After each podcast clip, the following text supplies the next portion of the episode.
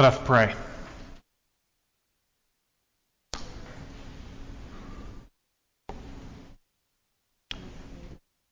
Startle us, O God, with your truth and open us to your love. And in this hour, as we gather to worship you, may the words of my mouth and the meditations of all of our hearts, may they be acceptable in your sight. For you, O Lord, are our rock and our Redeemer. Amen. It's good to be with you today. And I mean that not just as a courtesy, I mean it. It's good to be with you because we are all in this together. My alarm went off an hour earlier this morning than it has all summer, but that was the case for many others. Members of our choir were up early to rehearse. The food at coffee hour was prepared, rooms were arranged, and uh, for church programming, worshipers were greeted by ushers and by deacons. These are all things that we do to welcome each other and to give each other an opportunity to worship God, to ask big questions, to dream big dreams, to mourn our losses, to celebrate our joys to create space in our lives to think about meaning and purpose and why we are here. This is worship. And the essence of worship is simply described we are here to share good news. The good news that you are forgiven and accepted, that you are not alone, that God loves you. We gather as a community of believers to remind one another of that message. And this morning I'm going to talk a little bit about the gift and the challenge of being part of a community. My part of sharing the good news in this community begins with listening. I try to listen to what kinds of things I hear you saying, and I look for what the Bible has to say about those things. Something I seem to be hearing a lot about lately is the strange mix of blessings and struggles present in our lives. This is one of the most complicated things about being a human person the dramatic mix of wonderful gifts and tremendous challenges we confront every day. Take a moment and think about the blessings and struggles in your own life.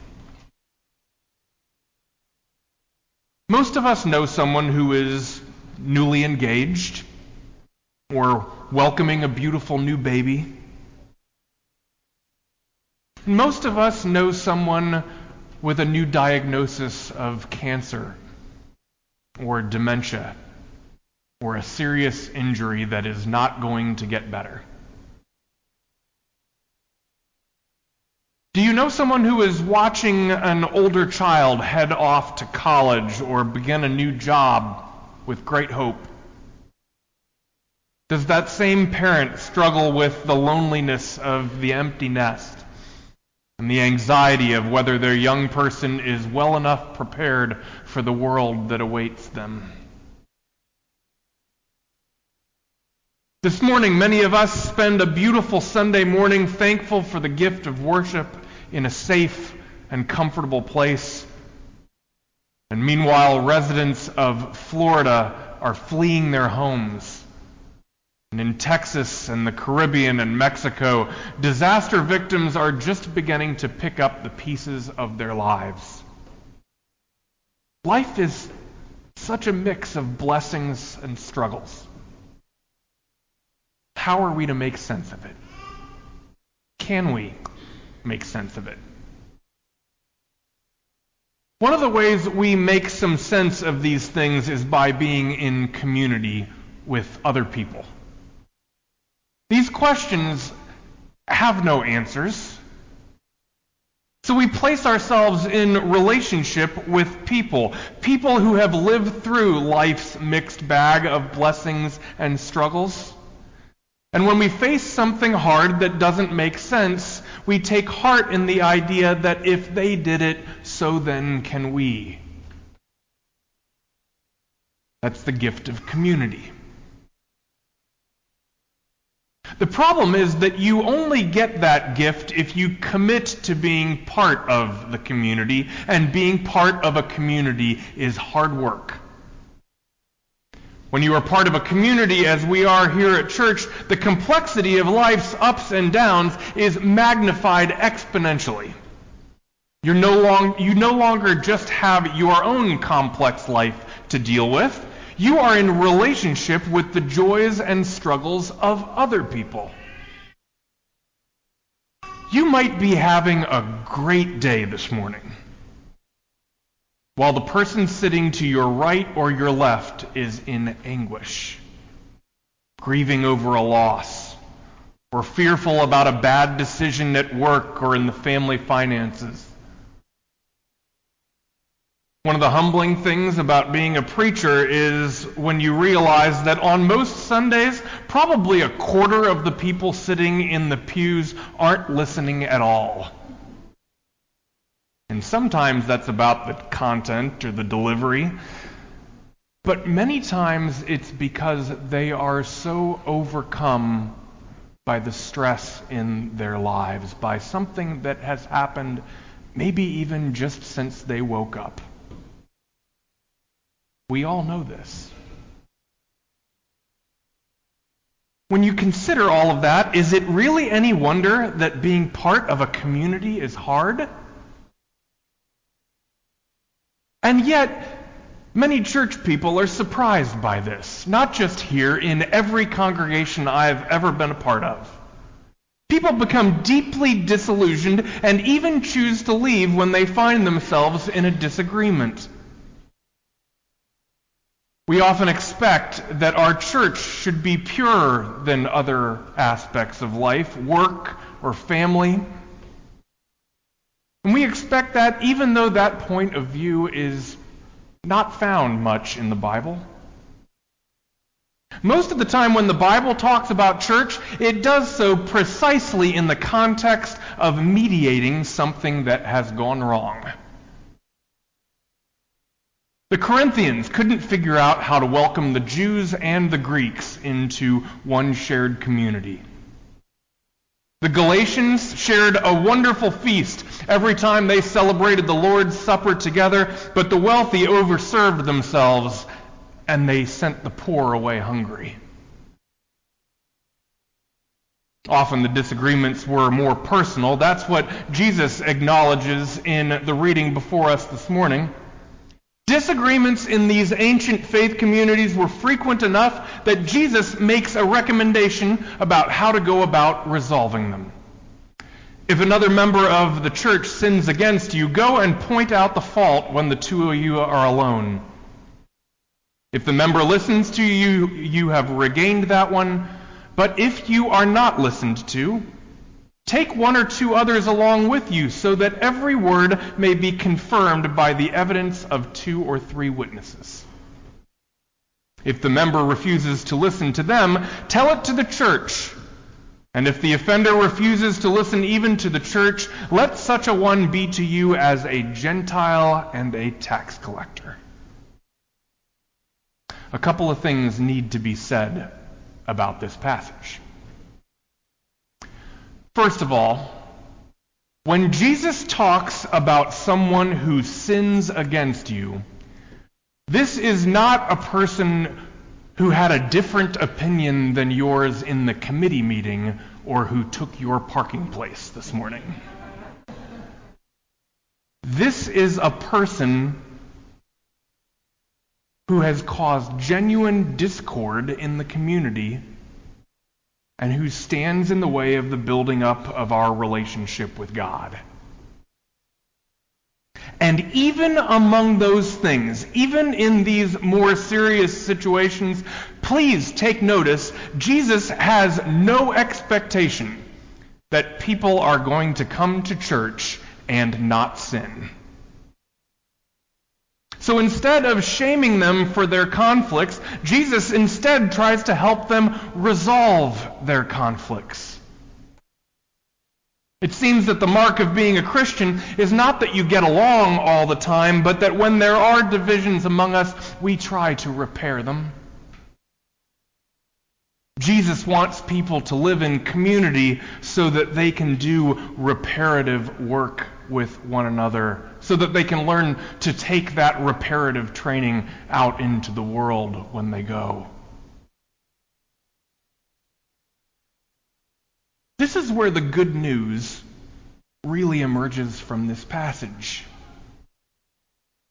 We are so accustomed to our cultural norms of punishment and retribution. We begin reading this passage's introduction. If another member of the church sins against you, and the moment we read it, we are building a case regarding our latest disagreement. Or we're fearing that we might get caught for the way we've wronged someone else. And Jesus says his idea of community is different than that. He doesn't go that direction at all. Here, we're bound to have differences, just like we do everywhere else. But Jesus' approach is not to find fault and seek out retribution, but to create chances for relationships to get better because people know that they are loved and forgiven. The revolutionary thing about church community is not its perfection. It is the reality of acceptance and forgiveness. Wouldn't you like to take that into the rest of your life?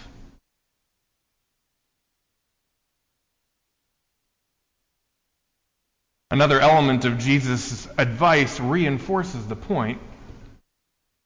Jesus says that if your initial efforts at reconciliation don't work, let the one be to you as a Gentile or a tax collector. It's an interesting comment because our gut reaction is to say that once you've made an effort with someone, once you've done that, you can blow them off and move on. I'm not sure that's what Jesus means. Because remember, Jesus spent a lot of time with Gentiles and tax collectors. So, what if Jesus is suggesting that once you discover you have a genuine difference with someone, go and spend some time with them?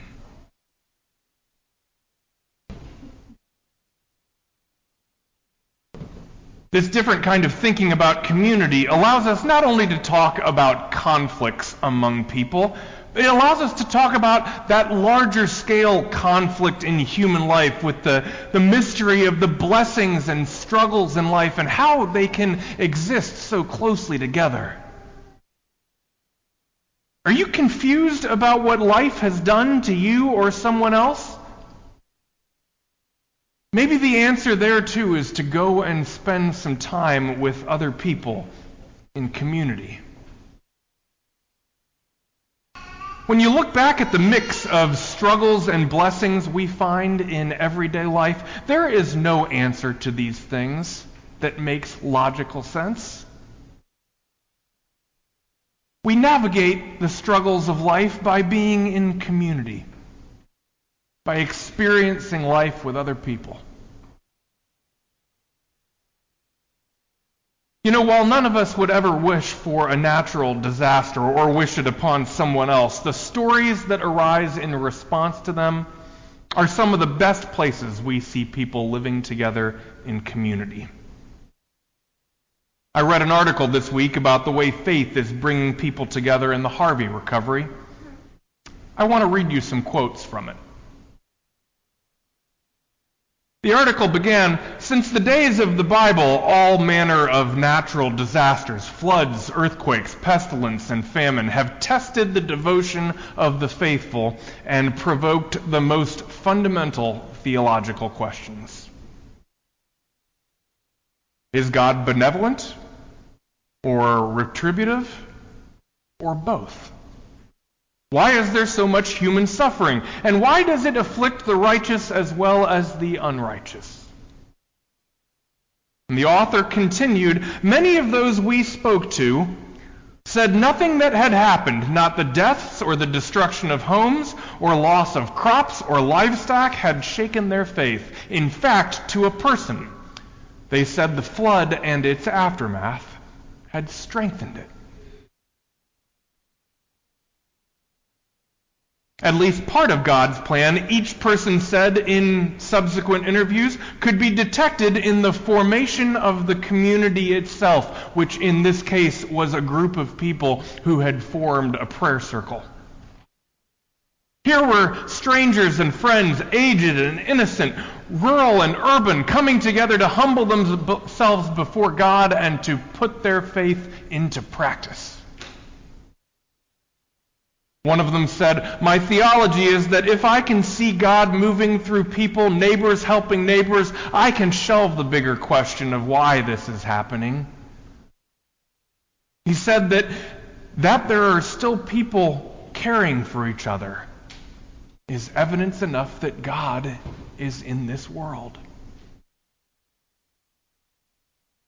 A rabbi spoke of tikkun olam, the Jewish imperative placed upon repairing the world. And a widow who had lost almost everything said, When I saw the crew that came into my house, all those wonderful people and friends, I was just so thankful, she said.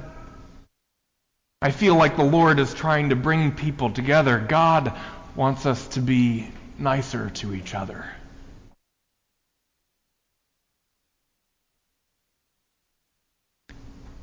It really doesn't matter whether the context is recovery from a natural disaster or negotiating the blessings and struggles of our family or living together as a church. There is value in being part of a community, and it transcends logical explanation. For reasons impossible to put into a theory, the challenges that we experience together make us a richer people. Not everyone chooses to live in community. Make no mistake about it, especially in the short term, it is so much easier to do your own thing to worship God on your own schedule with books of your own choosing that reaffirm your own point of view, only speaking to the people you agree with the most. To be in community takes a depth of character that endures setbacks and welcomes challenging conversations.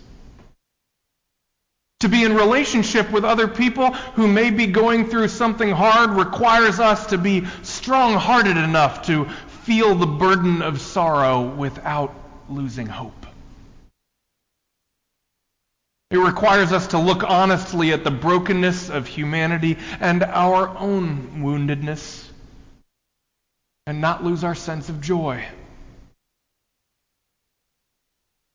It accepts the reality of difference and values forgiveness where it is needed. It endures struggle together and it receives the gift of grace. And it passes around good news. For that's what we're here to do to pass around good news to know that when you are not strong enough to give these things, you get to receive them. That is the gift of community. I'm glad to be with you today. Amen.